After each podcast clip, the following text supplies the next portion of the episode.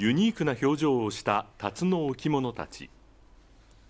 登別市の窯元剣仙窯では、来年の干支辰にちなんだ置物の制作が行われています。剣仙窯ではにせんはちねんから客の注文に応じて作られた一点物の置物を始めていて、楽器を持つ辰や赤ちゃんを抱く辰など個性豊かな作品ばかりです。窯元では今年もひゃくたいほどを制作する予定で、今月はつかまでに注文があれば年内に完成するということです。